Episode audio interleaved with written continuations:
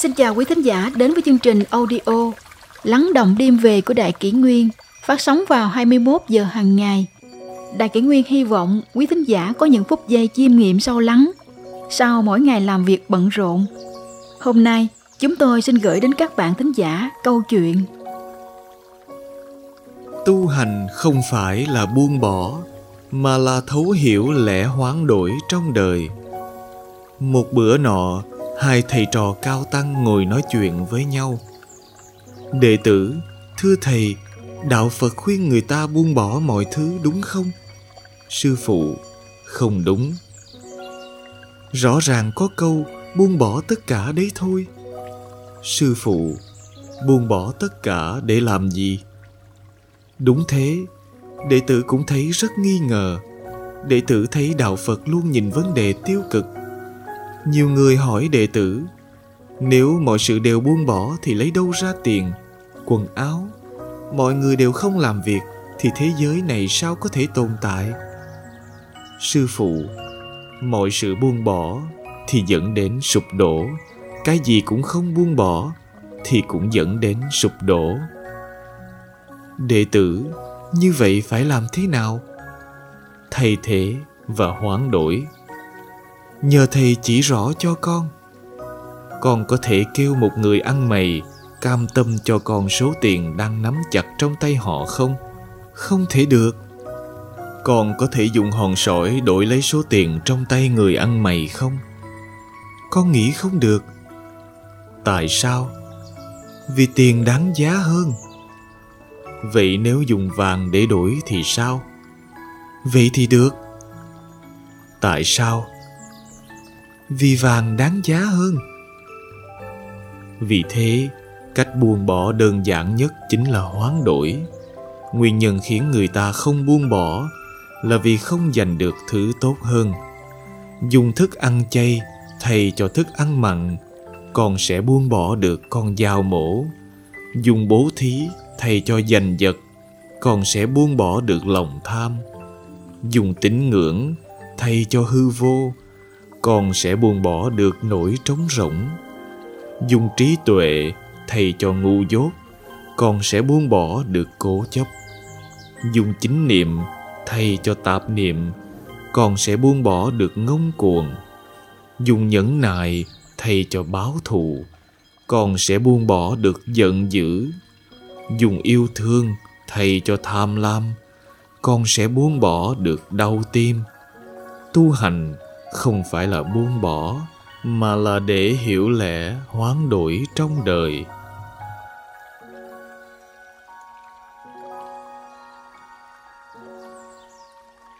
Tiếp theo chúng tôi xin gửi tới quý thính giả câu chuyện Thế nào là buông xả? Đây chính là câu trả lời hay nhất bạn từng nghe qua buông xả chính là đối với quá khứ đã không còn nhớ nghĩ gì đến nữa. Với người đã rời đi, không còn chút vương vấn bận lòng.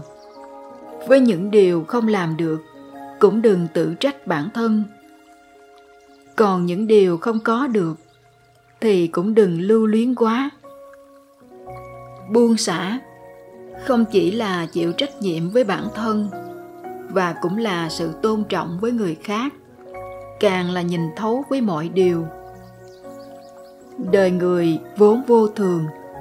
Mọi chuyện, nguyên đều khó đoán trước. Vậy nên, gặp được rồi, hãy biết trân quý.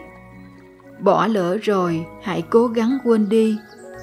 Rồi hãy mỉm cười, bước trên đoạn hành trình khác của đời người. Học được buông xả, chính là hiểu được không phải chuyện gì cũng đều so sánh với người ta thiếu sót lớn nhất của đời người, chính là luôn thích so sánh với người khác. So sánh với người giỏi hơn mình, chỉ càng khiến ta thêm tự ti. So sánh với kẻ tầm thường, chỉ khiến ta thêm thấp kém. So sánh với người yếu kém hơn mình, chỉ khiến chúng ta thêm phần tự mãn. So sánh từ bên ngoài là căn nguyên khiến tâm hồn ta sao động, không thể tự chủ được mình. Cũng khiến cho biết bao người đã đánh mất bản thân, che lấp mùi hương thơm ngát sẵn có trong tâm hồn chúng ta. Có câu chuyện, kể rằng có một người câu cá ở bên bờ sông. Mỗi lần câu được con cá nào, đều phải lấy thước ra đo một cái chỉ cần con cá lớn hơn cái thước, ông đều ném nó trở lại sông. Người khác thấy thế, đều lấy làm khó hiểu, bèn hỏi. Người ta câu cá, ai cũng đều mong câu được con cá lớn. Còn ông lại đều ném các con cá lớn trở lại sông. Vì sao vậy? Người này thoải mái đáp lại rằng bởi son chảo nhà tôi chỉ rộng một thước như vậy thôi. Còn cá lớn quá thì không chứa nổi. Không để cho những dục vọng không đáy lèo lái cái tâm của mình. Đủ dùng là được rồi. Cũng là thái độ nhân sinh không tệ. Có câu, hoa mai kém tuyết ba phần trắng, tuyết lại nhường mai một mùi hương chỉ cần tự tâm mình thấy đủ là được rồi. Không cần tham cầu. Đây cũng là một phẩm đức quan trọng trong tu dưỡng của mình. Vốn dĩ hoa mai không cần phải ngưỡng mộ hoa mẫu đơn. Ánh trăng mát dịu, không cần phải đố kỵ với ánh mặt trời chói chang làm gì. Khi bạn ngừng oán trách, cũng chính là đã hiểu được phải nên buông xả như thế nào rồi sở dĩ oán trách, chẳng qua là bởi chính chữ này. Buông không xuống, nhìn không thấu, quên không được. Có đôi vợ chồng nọ, sau khi kết hôn, ngày nào cũng mâu thuẫn, hụt hạt với nhau. Một hôm, cả hai không thể chịu đựng thêm được nữa. Cùng nhau đến gặp ông Newton Helen Erickson nhà tâm lý học tiếng tâm lẫy lừng thời bấy giờ. Ông Erickson nghe hai bên trách móc nhau không thôi, đã nói một câu. Mục đích ban đầu khi hai cô cậu kết hôn chính là vì để lục đục với nhau cả ngày, không ngừng không nghĩ như thế này ư. Hai vợ chồng nghe xong lập tức tỉnh ngộ kiểm soát cảm xúc của bản thân. Học biết làm chủ cảm xúc. Đây là liều thuốc tốt nhất để buông xả. Bạn không thể kiểm soát được người khác, nhưng lại có thể kiểm soát bản thân mình. Bạn không thể kiểm soát được thời tiết, nhưng lại có thể cải biến tâm trạng của chính mình. Đời người buồn khổ, hà cớ chi cứ phải vướng mắt có câu ăn mặc không cần phải vò đầu. Còn có ít rượu để ta say. Mặt trời mỗi sáng đều thăng lên. Cớ chi ta phải khiến ta sầu? Có câu chuyện như sau. Có một tiểu hòa thượng đi lấy nước. Trên đường về, chẳng may bị rắn cắn. Sau khi về đến chùa, xử lý xong vết thương tiểu hòa thượng tìm thấy một thanh tre rất dài định đi đánh chết con rắn. Huệ thanh pháp sư thấy vậy bèn hỏi vết thương của con còn đau không?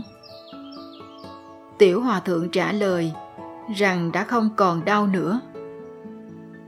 Nếu không còn đau nữa tại sao con vẫn muốn đi đánh rắn? Bởi vì con ghét nó nó cắn con con liền ghét nó. Vậy con dẫm lên nó. Nó cũng ghét con và sẽ cắn con. Hai bên vì ghét mà kết oán với nhau. Nhưng con là người. Con nên từ bỏ hận thù trong lòng trước mới phải.